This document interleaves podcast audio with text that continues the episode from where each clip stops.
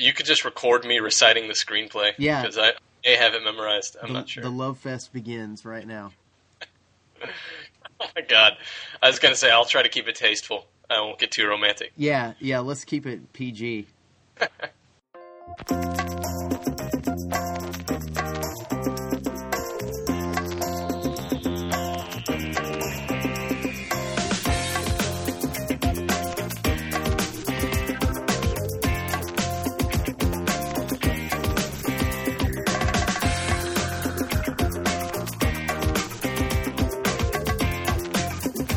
Welcome back to our special Film Nerds podcast series on prestige blockbusters, movies that have made a big splash with both critics and audiences. I'm your host, Matt Scalisi, and uh, with us once again is our guest programmer, Ben Stark, who chose all the films for this series. Welcome back, Ben.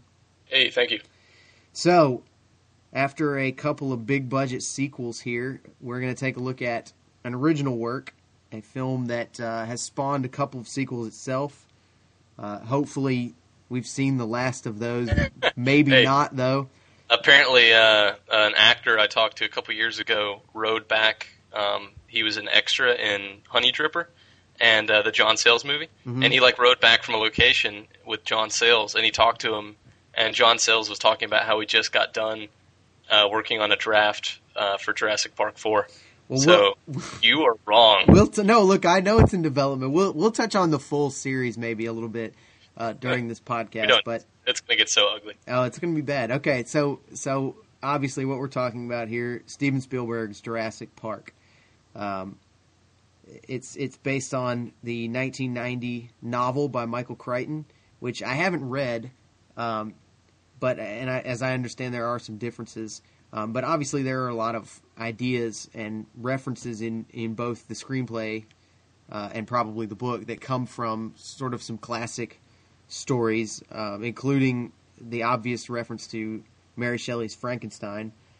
Um, and I think probably what made this movie such a success, at least with the critics, uh, was that there's a little bit of kind of intellectual weight um, and a little bit of kind of believable science. It's stretching it, but you know, it's this is this is almost there's there's so much uh, interesting reasoning and science put into the concept uh, and the and the premise of this film that I think that that may be uh, what makes this film as a as a story and as a screenplay have some some relevance beyond just being a monster movie. Talk about some of those issues that this movie addresses, Ben, and why this is why this is more than uh, say a movie about a giant shark with a human brain. Uh, are you writing that script? Because I just stole that idea. Yeah, Um, or is that Deep Blue Sea? that's that'd be Deep Blue Sea. Yeah. Oh, again, that's coming up in the next prestige blockbusters. um, what? There's a line in Jurassic Park that uh, that Ian Malcolm says, uh, and it goes, "What you call discovery, I call the rape of the natural world." Which that line is such an audacious thing to say in a silly summer monster movie, like you said, um, and it's it's it's a like you said, it's a smart movie that has smart discussions in it, and it's probably my favorite in the series we're doing right now. Um, and lines like that and discussions like the one you mentioned, the ones you mentioned, um, are the reason why. Um, the the conversations that take place in the first like forty or so minutes of the movie, they they, they run from the morality of cloning, um, the theories of evolutionary path of dinosaurs. They're not the the things they talk about, chaos theory. The things they talk about aren't just like interesting from a story perspective, but they're they're right. You know, it's real things that they're applying. The idea that dinosaurs were related to birds uh, were instead of just reptiles. That's a, that's an idea that in the late '80s it was kind of like a crazy idea. Whenever Crichton was writing the book, um, and then in 1993 it was like a that's a pretty solid idea. Um, and now it's a, it's actually accepted as fact.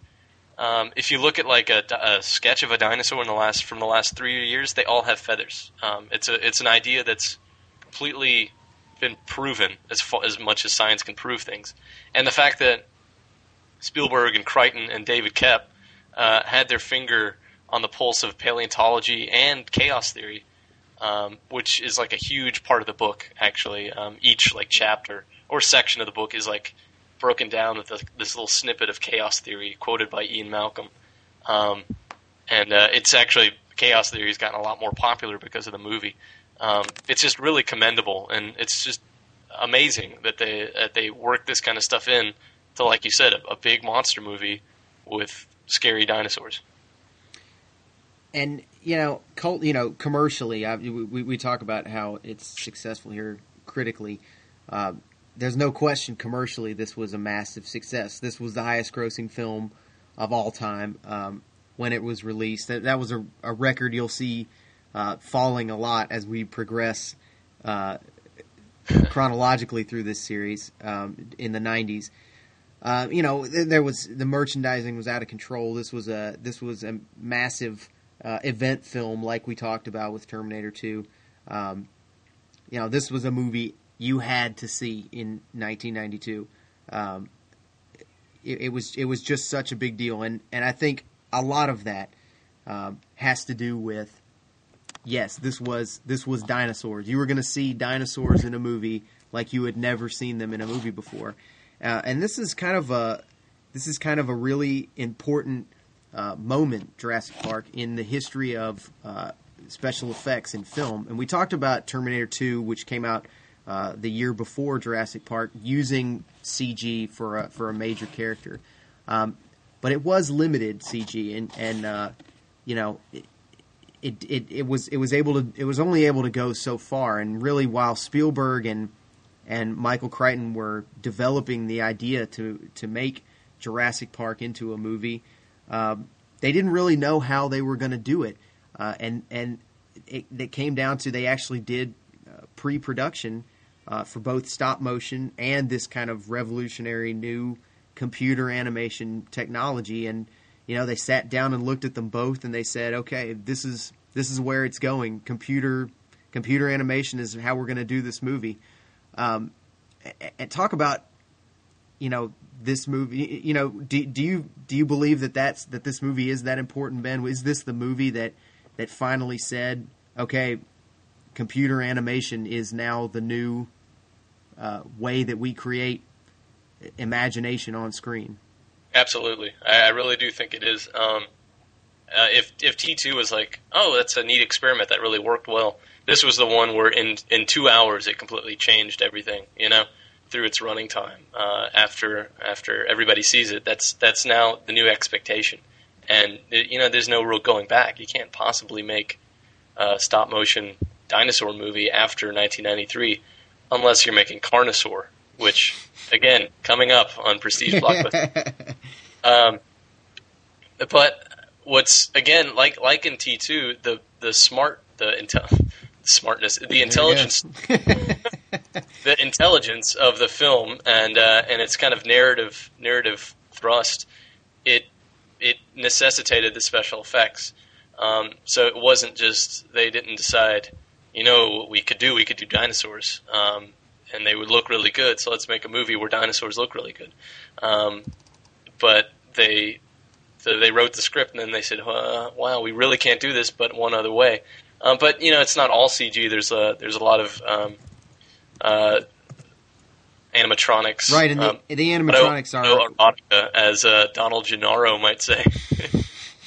yeah, you know, the, and the animatronics were certainly revolutionary too. And I think that you know that was an important contribution to this movie. But uh, for you know, I think we know from from you know the production history of this film, and when you've read people talking about the production, uh, the animatronics alone just wouldn't have got it done. You know, they had they had major problems with them, and um, I, I, think I think we're always going to, uh, as we'll talk about in the Lord of the Rings podcast.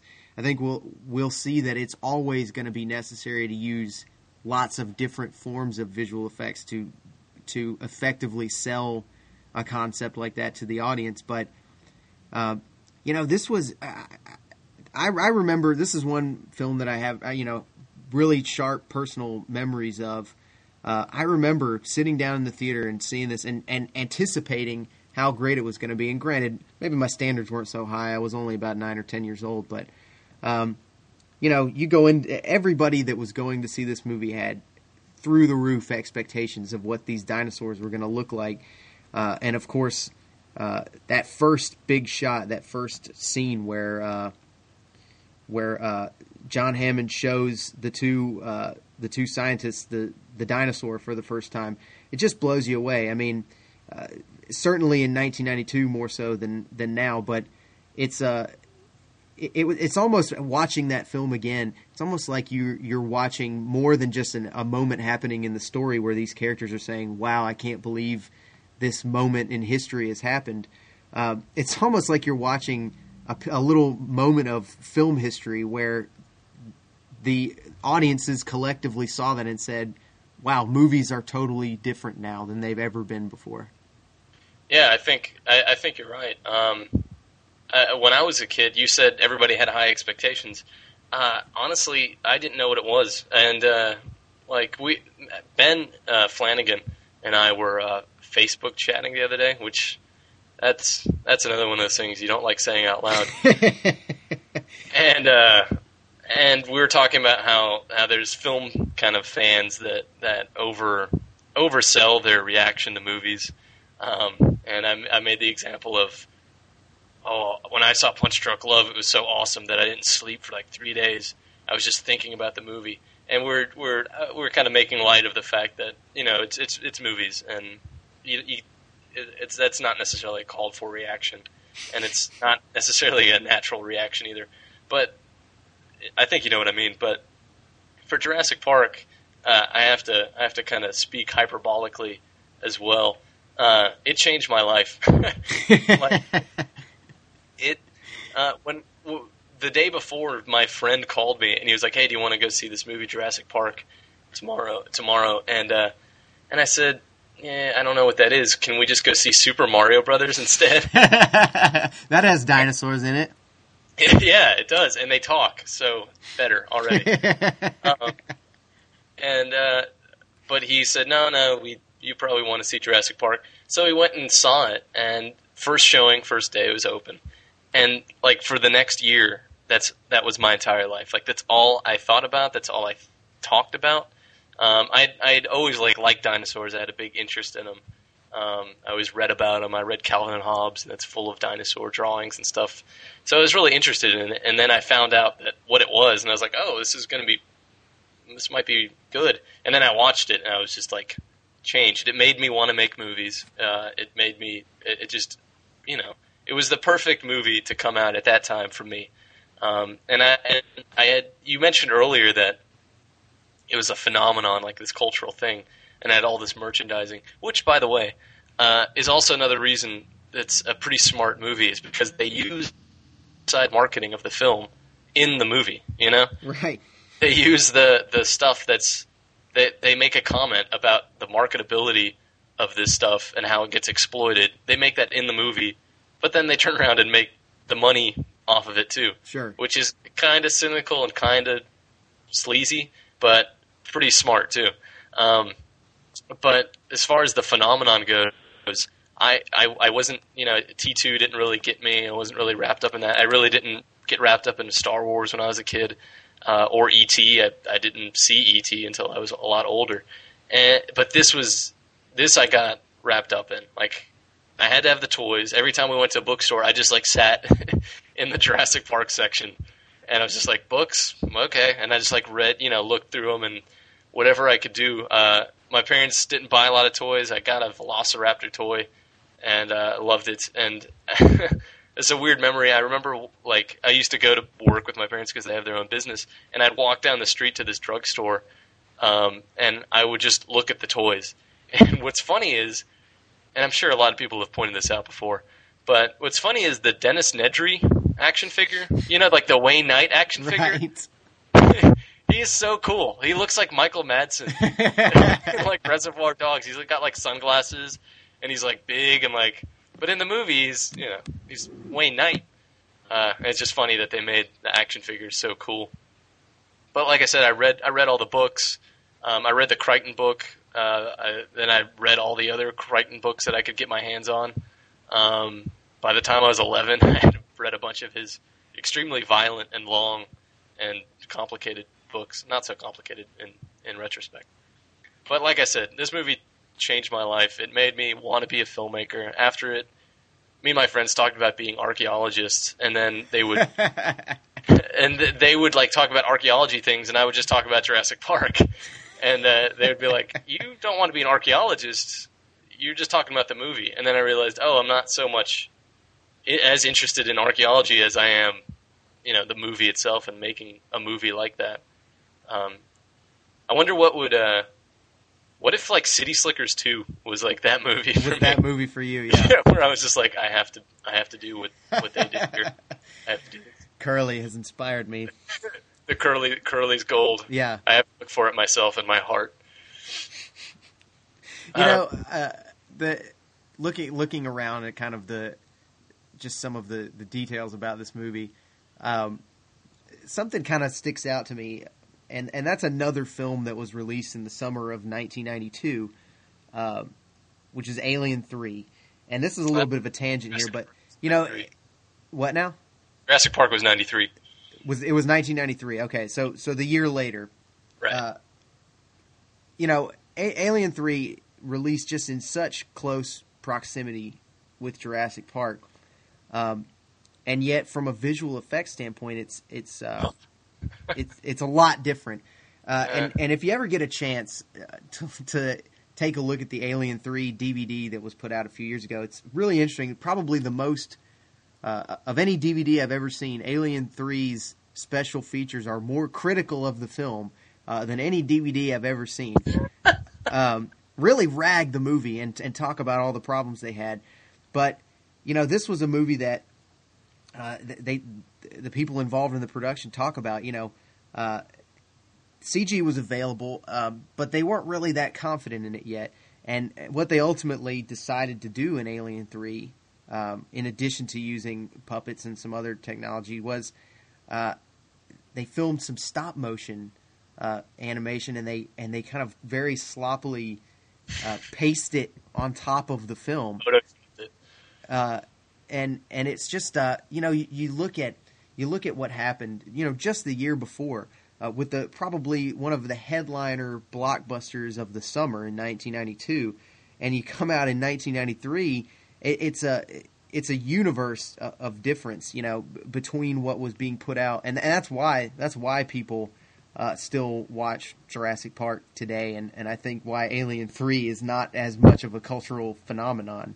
Yeah, no, yeah, I, I agree, and it's it is staggering. Um, maybe we should just do a whole Alien franchise. I think so. I think we need to do just a podcast on the Alien series because that is one of the most mishandled series I've ever in the history of movies. It's got to be. Look, I'm But- I'm glad you agree with me on Alien Three. I'll get a lot of. We'll bring the Flanagans in on this whole Alien business, like and we'll. No, they love Alien Three. They What? love it. Yeah. No. Oh, I watched it for the first time last year, and it just, uh, I, I- it's funny that you said that the the special features are so self-deprecating. I Fincher, Fincher refused to participate. yeah, yeah, exactly. I, I imagine just that there's a version of the DVD that they had planned, but figured it wouldn't sell as well, where the production members just pop up in the middle of the screen and they're like, "Why? Why are you still watching? Just turn it off. Watch the second one." Um, but going back to the topic, um, yeah. Speaking about the special effects, I think uh, uh, I think they're incredible. First of all, and you're right that people go back and watch them, uh, watch this movie the same way they watch a recent movie, and they don't do that for a lot of effects kind of driven movies of that time. Um, I mean, the T Rex car attack seamlessly blends CG and and robotics, and it's got to be one of the you know all time great movie scenes. Just how tense it is and how iconic it is. Um, and it just switches back and forth between CG and and uh, practical, and you can't ever tell. And I think I don't think there's I can't think of even a movie since then that has more believable kind of computer generated images than Jurassic Park. Maybe Children of Men, the baby birthing scene in Children of Men is yeah, predominantly CG, and that's incredible. Um, also, Zodiac, which a lot of people give me flack. Actually, just a couple people give me flack for saying that. But Zodiac has some pretty impressively integrated special effects. Um, but I can't think of many other movies uh, that have. Can you think of another movie that's No, I mean seamless? that's a that's an excellent point that they didn't just kind of use it and make it look really good. In yeah, they didn't introduce the technology. They did then, it. They did it really well. They kind of picked up on some subtleties that people still today struggle with. Absolutely. And Uh, the go ahead. Now, you go go ahead, Ben. But I was going to say that the same way, what the, what's negative, what the bad thing about that, the same way that Jaws and Star Wars um, were these great landmark films that started a kind of a downward slope and a bad trend, and a lot of people give them flack for that. You know, a lot of people, um, you know, say Jaws isn't as good because of the blockbuster mentality that it, that it kind of spawned. Um, the same way that, which doesn't have anything to do with the actual movie, you know the the same way that happened to Jaws and Star Wars, this the same thing happened in Jurassic Park, uh, and it started this really ugly trend in the '90s. Or a reason you go to a movie is because of the CGI, and it's like a, a main selling point. And you had movies like Twister and Spawn and Anaconda and uh, Godzilla. Yeah, I mean, you just name a, a scary animal or monster. Yeah. Uh, you know, it basically it basically Casper. is the reason that the Sci-Fi Channel movies exist. Uh, brilliant. We can't But- hold it to that, but I, I I do want to talk about something that maybe Jurassic Park deserves a little more responsibility for, um, and that is the the rest of the Jurassic Park series. And we won't get too deep into this because uh, this this is just a podcast about Jurassic Park. But you know, um, obviously, you, you sound like you're poised to defend at least the Lost World. Um, I can't imagine you have anything good to say about Jurassic Park three, but uh, I, I personally felt like uh, all of the sort of intellectual weight that this film has um, is kind of thrown out the window in the Lost World, and it really it really surprises me with the Lost World because that movie's got Steven Spielberg's name on it, and give me at least in a in as brief a way as possible. Give me what I know is going to be your defense of the Lost World. Uh, I don't want to talk about the Lost World. You I want to talk. I want to talk about how good Jurassic Park three is. Wow. No, I'm just kidding. That movie sucks. It's terrible. uh, no, Lost World. I I'll agree with you that it doesn't have nearly as much kind of intellectual um, uh, discussion going for it as Jurassic Park, um, but I think it does have a couple little smart ideas. Um, it's got a it's got the like the i- gymnast, the gymnast that uses her gymnastic the- skills yeah, to beat the dinosaurs. intellectual uh, implications of gymnastics when applied to Velociraptor's jawbones. No, the uh, the the mother, the the the parenting instinct of the T Rexes. I think it's interesting that it makes the it makes the monsters kind of, which they didn't go into at all in the in the first film, but it is all through the first book. Um, there's like a parenting. Um, uh, an idea that, that these these anim- these are animals. You know, these are animals to be preserved. These are animals that care for their young in instinctual ways. These aren't monsters. And I think I think there's the the way of the, the way that they kind of push that idea. I think is a smart idea. But no, there's not as much smart stuff. I, I defend it as a just a solid, fun adventure movie with a lead. I think Ian Malcolm is a stronger kind of action adventure lead um, than than Sam Neill as Alan Grant in the first no, I'll, movie. I'll agree with you. I think he's an, a more interesting character to take through a movie, but I also think that Well, I think that movie. I think I think Alan Grant is perfect for the first Jurassic Park. But if you're going to make the second Jurassic Park a rollicking kind of Vietnam, let's go get him, let's go pull him out of there kind of Rambo two kind of thing, which is kind of what they did. I think you're going to want a more jovial lead, and I think uh, Jeff Goldblum did a really good job. Well, you know, I, I certainly am in, entertained by Jeff Goldblum. I think I think there's a little bit too much of a mess happening in Lost World, uh, where there is. I, a- I think I think it's a very clean screenplay. Very I- clean. oh, there are so many. Uh, there's so many side characters. confusing you. What's confusing you with Lost World? Look, we've got Where are you losing it? we've got we've got Toby from The West Wing. Some something's going on is- with him I- before he no gets. idea who that is. Yeah, the guy that gets ripped in half by the two T Rexes. Oh, Eddie Carr. Okay, you know his character name off the top of your head. off the top of my head. Wow. Because he's in the book too, and I read the book like as soon as it was released. You know, you've got that guy. You've got so what's so what's up with him? I, I, how- know, how- I, I, it's it's 2008. I don't remember a thing about him other than he was played by Toby from The West Wing. And that he was ripped in half by two T Rexes. Uh, real quick, let me throw this out. He's uh, he's no larger of a character than Samuel L. Jackson in the first movie, and serves a, a similar purpose. Yeah, which is to to say something clever a couple times and be dismembered.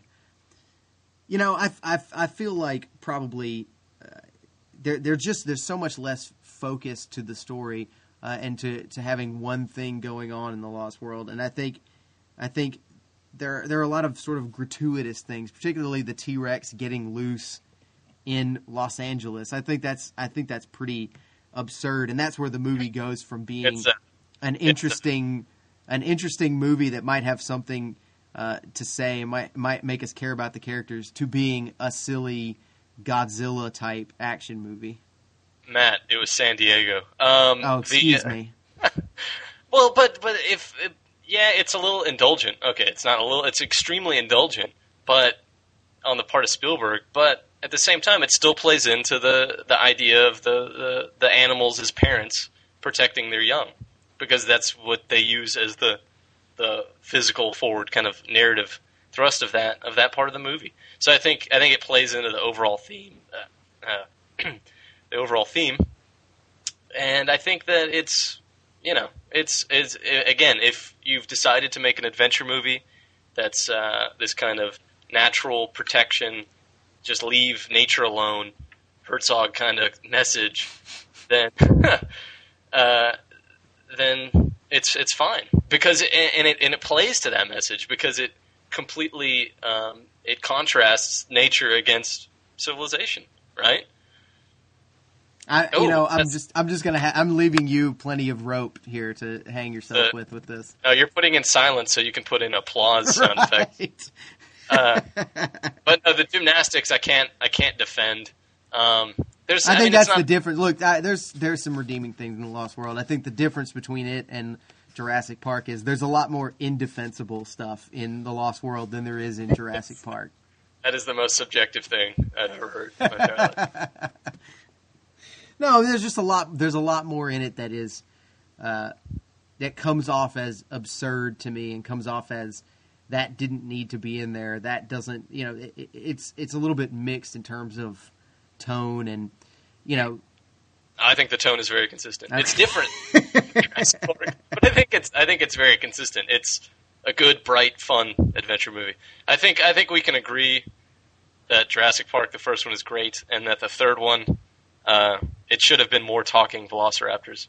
Yeah, they should have spoken English more, like they The did entire on the on the plane. there should have yeah. been a good Velociraptor with a British accent that helped them solve a mystery. Which, by the way, is from what I understand, basically the premise of Jurassic Park Four appears to be that these these talking Velociraptors, uh, and correct me if I'm wrong, from what you understand, they're going to be trained to use weapons and go around the world to sort of, you know, do good.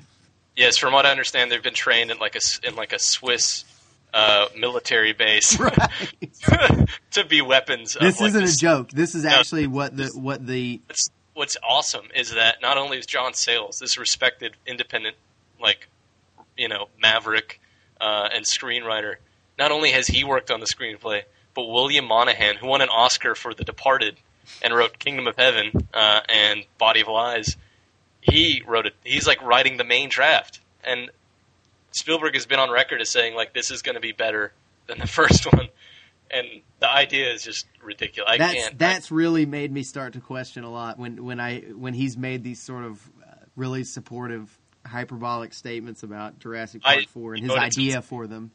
you know what it tells me? It tells me it's going to be that good. Yeah, it is going to be better than the original Jurassic Park. Yeah. It's going to be it's going to be Munich with dinosaurs. that's that's incredible. I'm going to sleep now because my day just got as good as it could possibly get at that idea.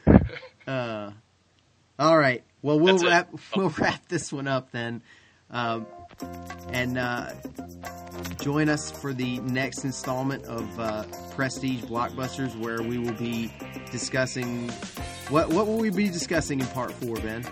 Part four will bring us um, the Wachowski brothers' first Matrix film. All right. Should be interesting. Uh, Yeah. Thanks again for, for joining us, Ben, and we'll we'll see everybody at the next podcast. Thank you. you.